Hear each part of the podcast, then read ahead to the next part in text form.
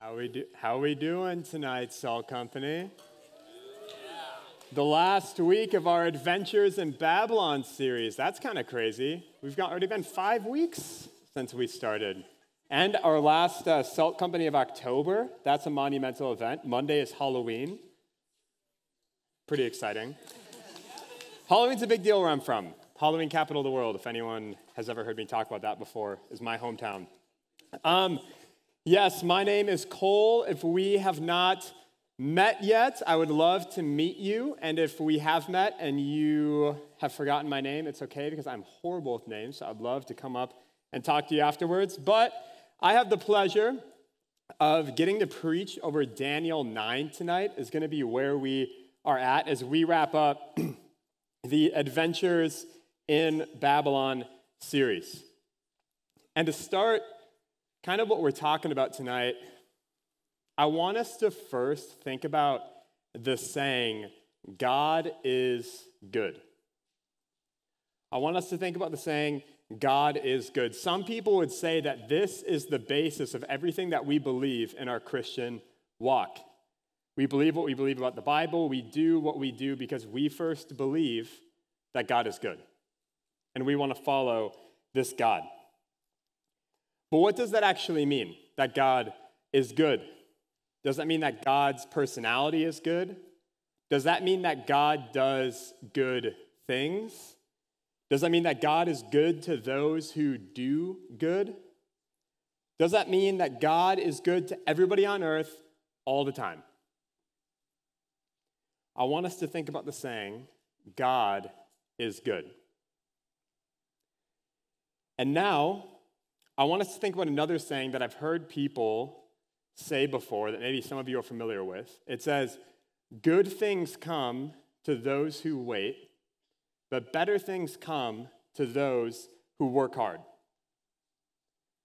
And I want us to think about the assumption that's being made in that saying.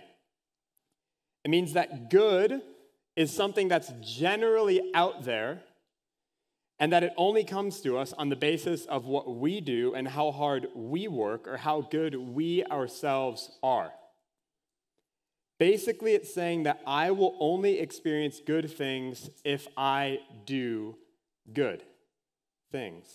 And at an even more base level, it's saying this good will only come to me if I earn it.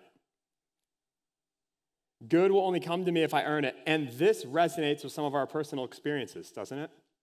Right? It's like, I worked hard, and so I got into engineering school. Or I worked hard, and so I got that JP Morgan Chase job in New York City that everybody would kill to have. Or I worked hard and I got the body that I always wanted because I did that. Right? A lot of us can resonate with this idea of working hard and getting what we want, but we also see the opposite of this, don't we? Right? It's like I didn't work hard enough, and so I failed that test, or I never lost that amount of weight that I was trying to lose, or I was never able to lift that amount of weight that I was trying to lift, or I didn't work hard enough, and so I lost that relationship, right? I failed in that area, or I didn't work hard enough and I wasn't a good C group leader, right? I didn't have the C group that I always imagined, I didn't have the friends that I always imagined all because I did not work hard enough. I would guess that every single one of us in this room is hardwired to, to some degree that we know that we need to earn what's coming our way. If we want it, we have to earn it. Or whatever we do, whatever happens to us, is a result of what we've earn. So I want us to think about that. And I want us to think about the original saying that we thought about to start the night God is good. I'm concerned that for a lot of us in this room, we know that it's true that God is good, but we think that it's only really true specifically to us when we've had a good day. If I woke up early that morning and prayed and read my Bible, then God's good. Uh, when I didn't cuss that dude out who cut me off as I was driving to Trader Joe's. Okay, yeah, God's good to me then. I did the right thing. Or when I was patient, when I was kind, when I did the dishes for my roommates, even though they didn't ask me to. God's good to me because I've been doing good things, right? But suddenly, when we've done something wrong, we begin to doubt God's goodness towards us. Right? It's like I went too far with my boyfriend or girlfriend, like really, really too far. And I'll go to Connection Group, or I'll go to Salt, or I'll go to Veritas, or I'll pray, or I'll read my Bible. I'll do those things, but only after I've given God time to cool off. We might not think that or articulate that, but that's practically how we live. Right? It's like God's mad at us, and so we can't approach Him because we haven't been good enough. Here's the problem I think that we, culturally, probably just innately as humans, I think we are addicted to earning. When you look throughout the Bible, you see a bunch of stories of people trying to earn, right? It's one of the things that Jesus continually pushed back against when he was here on earth, tried to free us from. And the issue, because there are a lot of things that we earn in this life, right, that are good things, but the issue is that when we apply this addiction to earning to our relationship with God, when we apply that to our understanding of God's goodness, this idea of earning, the only thing that we can ever earn from God is hell. Because we've sinned. And Romans 6:23 says that the punishment for sin is death. And if you read, we know that that means especially eternal death, hell. Those are the wages of sin. So the only thing we can ever earn from God is that. And so, we need to come to the end of ourselves and stop trying to earn. We need to stop trying to earn God's goodness, and we need to be freed from our addiction to earning because of how intricately that can play into our walk with Jesus. And in Daniel 9, we're going to see a man and we're going to see a people who had come to the end of themselves and turned their faces to the Lord.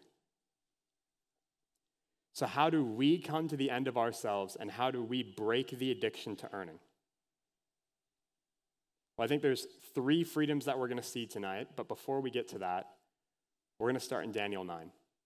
And we're going to be reading verses 1 through 14. It's the longest chunk we'll be in tonight, so just bear with me. But I think it's very intentional. Daniel starts, he says, And the first year of Darius, the son of Ahasuerus, a Mede by birth, who was made king over the Chaldean kingdom.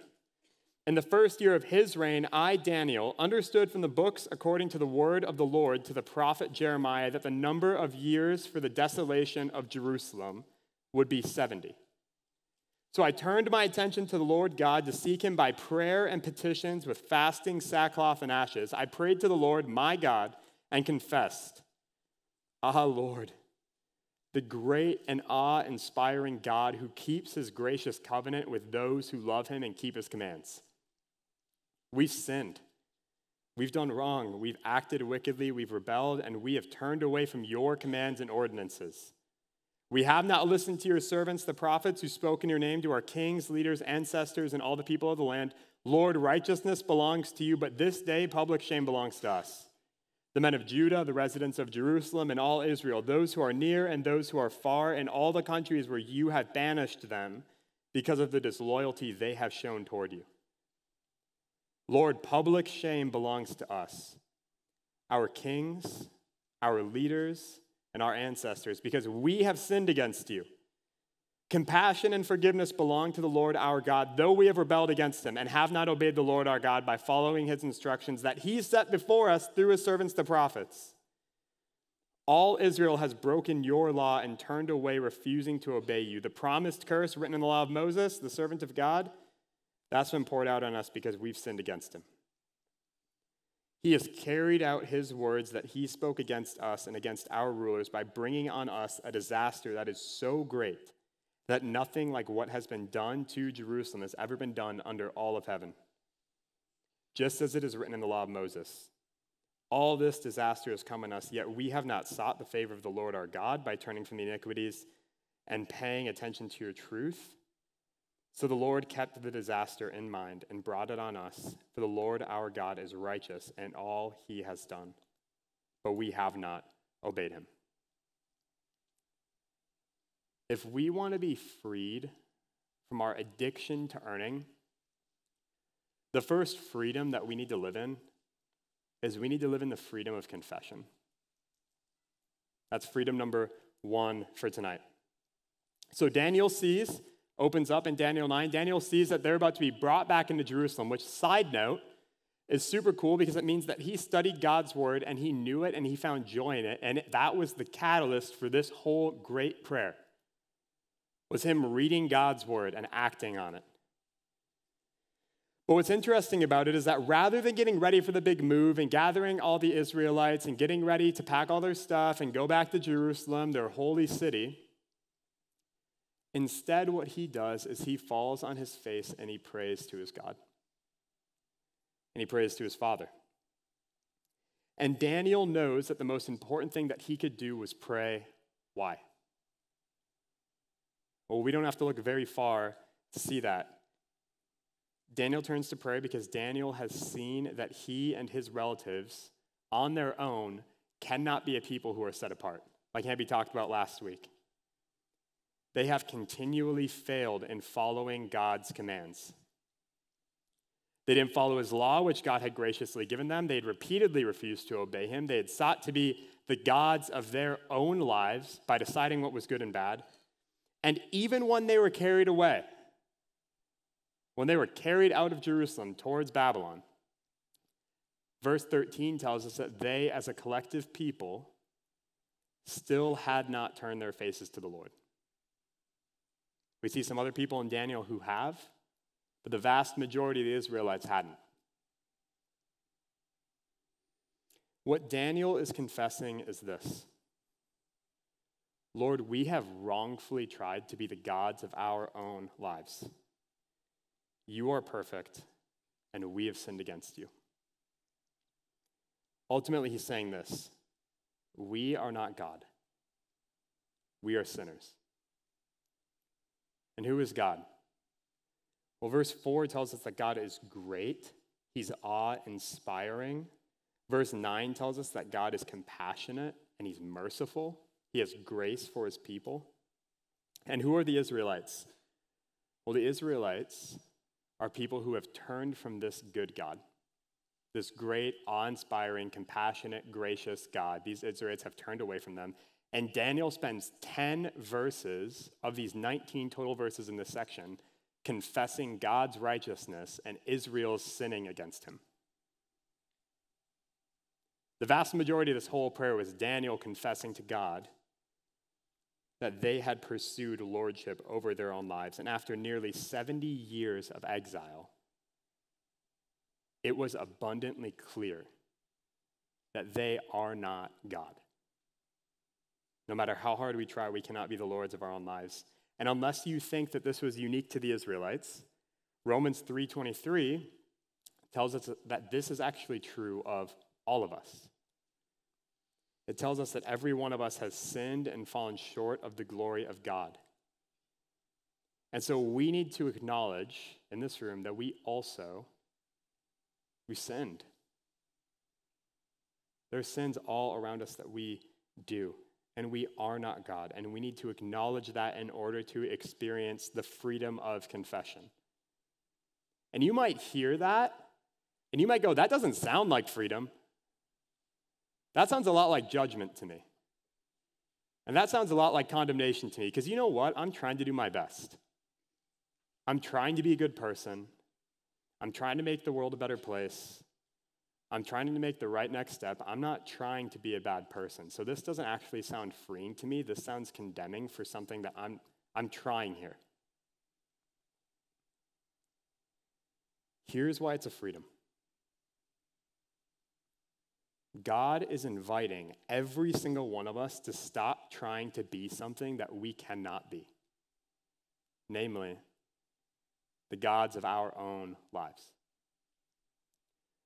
A friend was telling me, since it's fall and usually people start to get in relationships in the fall, this is one me and my now fiance got in a relationship was in the fall. It's fall, people are getting in relationships, but there's an interesting statistic out there that says a bunch of relationships end after three months because you can only fake being a certain type of way for three months. And after three months, you can't do it anymore, so you break up. Or you can't pretend that you like the other person anymore, so you break up. After three months, we can only fake who we are for so long. Why? because it kills us to try and be something that we are not. And we can only do it for so long. It eats away at us, it destroys us. And what Daniel is saying here, and what the invitation for us in this freedom of confession is, is that we can, for the first time in our lives, let out our breath and say, you know what, God, I am not the Lord of my life. I am not in control of all these things. We can finally admit that we are broken, that we are sinful, and that we need our Father. I, uh, my sophomore year of college, summer after freshman year of college, I worked construction. I poured concrete for a summer, which a great experience. Um, I think every, everyone, every dude especially, should spend a summer working manual labor. Uh, I made pretty good money for that stage of my life. I made like $15 an hour, and I came to college and I wasn't good with my money at all. Even though I was a finance major, I wasn't good with my money at all. I spent a lot of it. And at the end of October, I paid rent, and I had $27 to my name.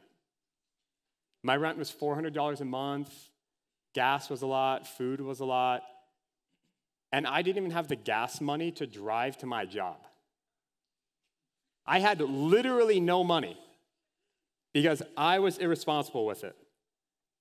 I'd found myself in a huge hole. I didn't manage my money well, and I had literally no money to get myself out of it. I couldn't pay bills. I couldn't do anything but have massive anxiety about where my next fund of money was going to come from so that I could live. And I didn't find relief from the anxiety until I went to my parents and told them about the situation. And I just said that I needed help. That I dug myself into that hole. And how much more is this true when we find ourselves in sin, the very thing that seeks to kill and destroy our souls forever? We've gotten ourselves into a hole that we cannot get ourselves out of, and we need God to come and rescue us. But the first step is acknowledging that we're in that hole, right? Is to be real with ourselves about it. Mark 2:17 it talks about Jesus. He says, he says this thing here. He says, It's not those who are well who need a doctor, but those who are sick. I didn't come to call the righteous, but sinners. We need to acknowledge that we're in the hole. And so the application for this freedom, this freedom of confession is this is we need to confess our sins. We need to be confessing our sins. We need to confess our brokenness. We need to confess our neediness. And we need to confess that we are not God. And we need to be specific in that confession.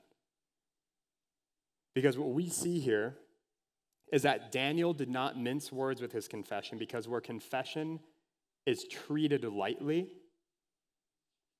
the freedom of confession is experienced lightly as well.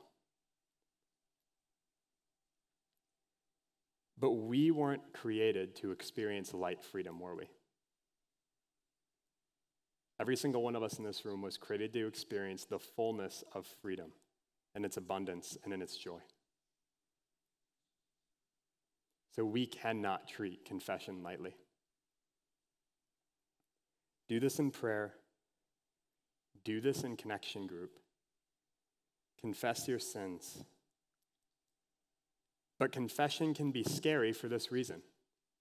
Because when we confess, our sins become real to us, right? And what happens when our sin becomes real?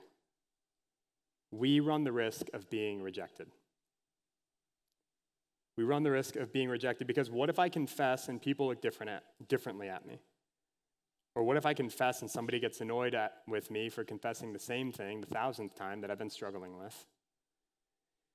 Or they get angry at me? Or what if I just want to move on, but confessing the sin makes it seem like it's still a problem and I just want to forget about it? Because if I forget about it, then it's not really there and I can just go on with my life. There's this massive aversion to sin. We have a ton of fears when it comes to confession because I would guess that a lot of us in this room have experienced some sort of negative thing when it comes to confession. Whether that was the way somebody else responded to us, the way we respond to someone else when they tell us something that they did wrong, or the way that we think God is responding to us when we sin. It can be a scary thing. But what happens in Daniel's confession? Well, if you guys look, verse 15 through 18, we're going to see the second freedom here. And Daniel continues on. He says, Now, Lord our God, who brought your people out of the land of Egypt with a strong hand and made your name renowned as, as it is this day, we have sinned. We have acted wickedly. Lord, in keeping with all of your righteous acts, may your anger and wrath turn away from your city, Jerusalem, your holy mountain. For because of our sins and the iniquities of our ancestors, Jerusalem and your people have become an object of ridicule to all those around us. Therefore, our God, hear the prayer and the petitions of your servant. Make your face shine on your desolate sanctuary for the Lord's sake. Listen closely, my God, and hear. Open your eyes and see our desolations and the city that bears your name. For we are not presenting our petitions before you based on our righteous acts, but based on your abundant compassion. If we want to be freed from our addiction to earning, the second thing we need to do, the second freedom we need to live in, is we need to live in the freedom of abundant compassion. That's freedom number two tonight. And Daniel begins to switch here in verse 15 from just a pure confession to a remembrance of God's goodness and mercy that he has shown the Israelites in the past. Right? God bringing them out of Egypt and making his name known. And what's crazy here is that Daniel is saying what God is known for. He's known as a God who has people, he's known as a God who delivers his people, and he's known as a God who has a great name. And here's what, says, here's what Daniel says the Israelites are now known for. Yeah, they're known for sinning against that God. That good, compassionate God. So, on what basis are they going to appeal to God to deliver them from the Persians and the Babylonians? On the basis of how good of people they are?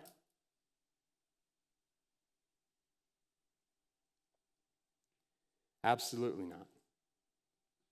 Because verse 18 essentially says this We are not appealing to you on the basis of our goodness and righteousness because we don't have it.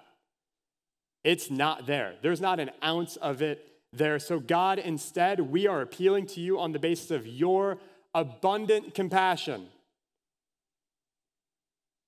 Your abundant compassion. And coming to the end of themselves, the Israelites didn't find a God who was rejecting them, but instead a God who was abundant in compassion. And notice this here Daniel is not saying, God, give us a clean slate and we promise that we won't sin again. If you deliver us, we promise we'll be good. Daniel is not making any promises about what him or the Israelites or anybody else will do if God delivers them. Instead, Daniel's entire focus is not on himself or what the Israelites can do, but it's entirely on the mercy and compassion of his God towards his people. The beauty of this is that there's no transactional aspect to this mercy. I don't know if anyone else did this when you were a kid.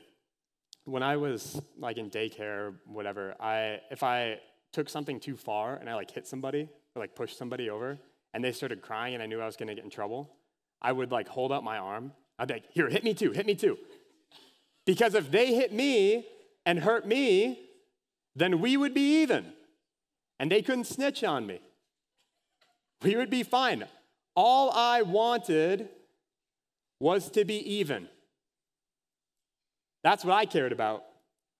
That's what I was looking for. But that is not the case with God's mercy. God is compassionate with his people because God himself is compassionate. God was compassionate with his people when he brought them out of Egypt. God was compassionate with his people when, not long after this prayer, he brings so many of them back to Jerusalem. God was compassionate to us when, while we were still sinners, he sent his son to die for us. God was not trying to make us even with him.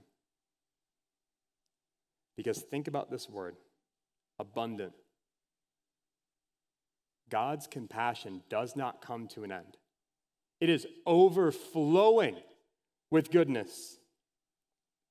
When we come to God in confession, we're met with compassion. Why?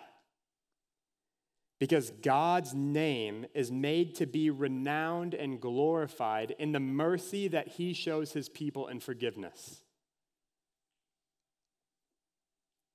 When Daniel and the Israelites came to God for mercy and deliverance and compassion, when they confessed their iniquities to God, when they stopped trying to earn their righteousness, when they stopped trying to stand on their own, God's mercy, which had always been there, was more fully revealed so that everyone on earth could see God's goodness to his people. God's desire for us is not that we would be even, as though that could ever be the case. God's desire for us is that we would be His. That's His desire. Because look at, look what Daniel's praying in verse 17. It says, Lord, make your face shine on your desolate sanctuary for the Lord's sake. God's desire for his people is that his face would shine on them, and this is done in experiencing his abundant mercy and compassion as we come to him with everything we have. All of it. We find freedom in God's abundant compassion because in confessing that we are not God, we find a God who is the true God and who shows us his glory because he cares about his glory being shown.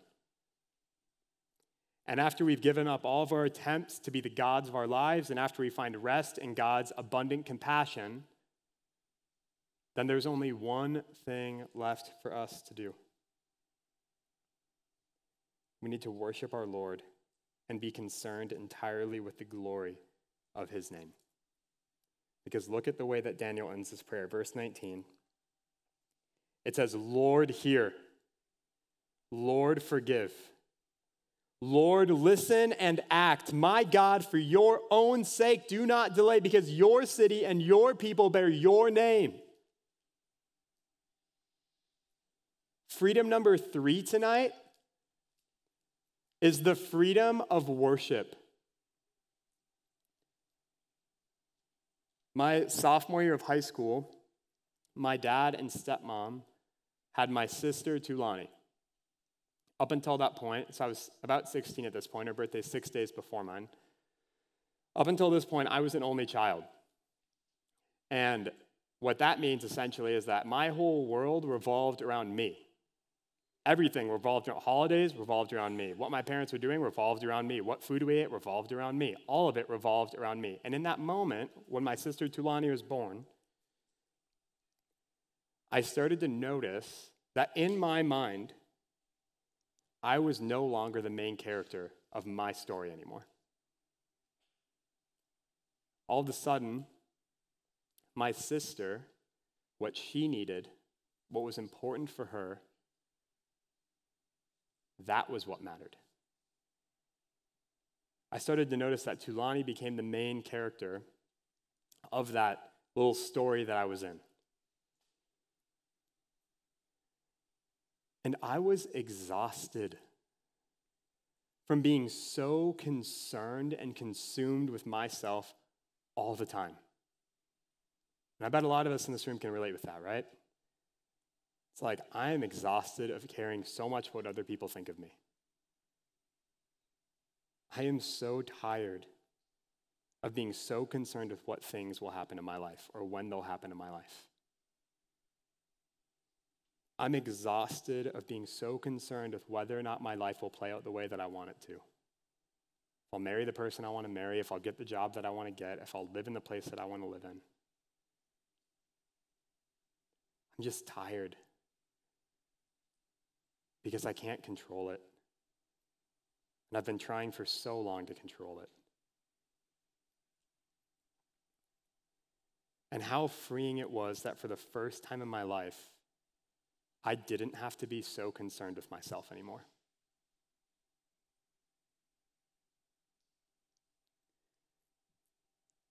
In Daniel 9, in verse 19, we see a man who has had his chin lifted up by his Lord to look away from himself and toward the glory of God. Daniel's prayer was that for the sake of God's name, the people who bear the name of God and the city that bears the name of God would be rescued. And if that didn't bring glory to God's name, then Daniel didn't want it. This is the ultimate climax of what Daniel's praying here is God, I want your name to be glorified. What had happened was that the people of Babylon, Persia, and all the surrounding areas looked at the God of Israel, some bush league God who couldn't deliver his people from their gods. The God of Israel wasn't powerful enough. The God of Israel either didn't care about his people enough, or he certainly wasn't as strong as Marduk or any of the other gods who were in that area. He was little league. And Daniel's prayer was that God would deliver his people so that everyone would know who the one true God is the God of Israel. That was the basis of what he was praying. And who are the beneficiaries of God's name being glorified? We are. Every single one of us in this room, God's people are. Why? Because we were not created to be objects of worship, but to be worshipers. We were created to be worshipers. In this prayer of Daniel, we see God pull his people from delusions about who they are he comforts them and he sets straight the object of their worship. And this is why we find the freedom in this verse. God frees us from being so concerned with ourselves that we miss the immeasurable joy and awe that he actually created us for. In the opening verses of this chapter, Daniel talks about how God is awe inspiring. Verse 4, underline it. You can go back to it afterwards and just think about that one. And this is what Daniel realizes God, we have value and we have worth to be saved, not because of anything that we have done, but because we bear your name and we want to see your name glorified. Daniel's primary concern with this entire prayer is the glory of God. Otherwise, he would have stopped in verse 18 at God's abundant compassion. But he knows that God is glorified in that abundant compassion. We experience the freedom of worship because for the first time in our lives, we're no longer focused on ourselves or on other lesser objects of worship. But, we, but on the very one who we were created to worship the whole time. This is the prayer of God's people. You guys ready? God, Save me from my anxieties that you may be glorified by everyone around me, knowing that you are the God who gives peace. God, save my mom from cancer so that people may know that you are God over disease. God, let me see someone get saved overseas this summer so that your name might be glorified as the Lord of the nations. But God, if these things do not bring the absolute maximum glory to your name in this moment, then God, do whatever does bring that glory because that's what I care about. That's where my joy, that's where my hope is, is in God's name being glorified. The answer to our addiction to earning is and it always has been to see the glory of God's name as the ultimate desire and aim of our life. to glorify his name anywhere we go, whenever we are there. And that glory of God took its ultimate form on the cross as God is glorified forever as the king who can save his people even from death. No other king could do that. Darius couldn't do that. Nebuchadnezzar couldn't do that. No other king could do that. But God can. God's name was glorified as the God who gives mercy, as the God who doesn't ask his people to earn, but asks his people to receive, as the God who frees us from worship of self and, and fixes our gaze on him and his glory. Guys, we can take a breath and we can stop being so exhausted about focusing on ourselves so much because we no longer need to toil to earn our righteousness, our goodness, or our acceptance because it's already ours in Christ. It's His. And if you're in Him, He gives it to you. And if you're not in Him, man, I pray that you would be. What a gift this is. Do you guys pray with me? Lord, I feel like it would be a mistake for me to start this prayer by praying for anything other that your name would be glorified in this moment. God, as we go into worship, I pray that we would worship harder than we've ever worshiped in our entire lives, not so that we can have a good feeling, but because you're glorified in, in that worship happening. God, I pray that you would unify us as a people, as Christians, not because we're worthy to be unified or because we're sinless or because we have it figured out, but God, because you are worthy to have a people who are unified for the sake of the gospel and for the sake of your great name. God, ultimately, as we as we worship here, as we leave, Lord, we just pray that you would free us from our addiction to earning as we see a God who asks nothing from us, but that we would turn our face to him and follow him in glory. God, what a worthy God you are. May our hearts resound with praise. It's in your name that we pray. Amen.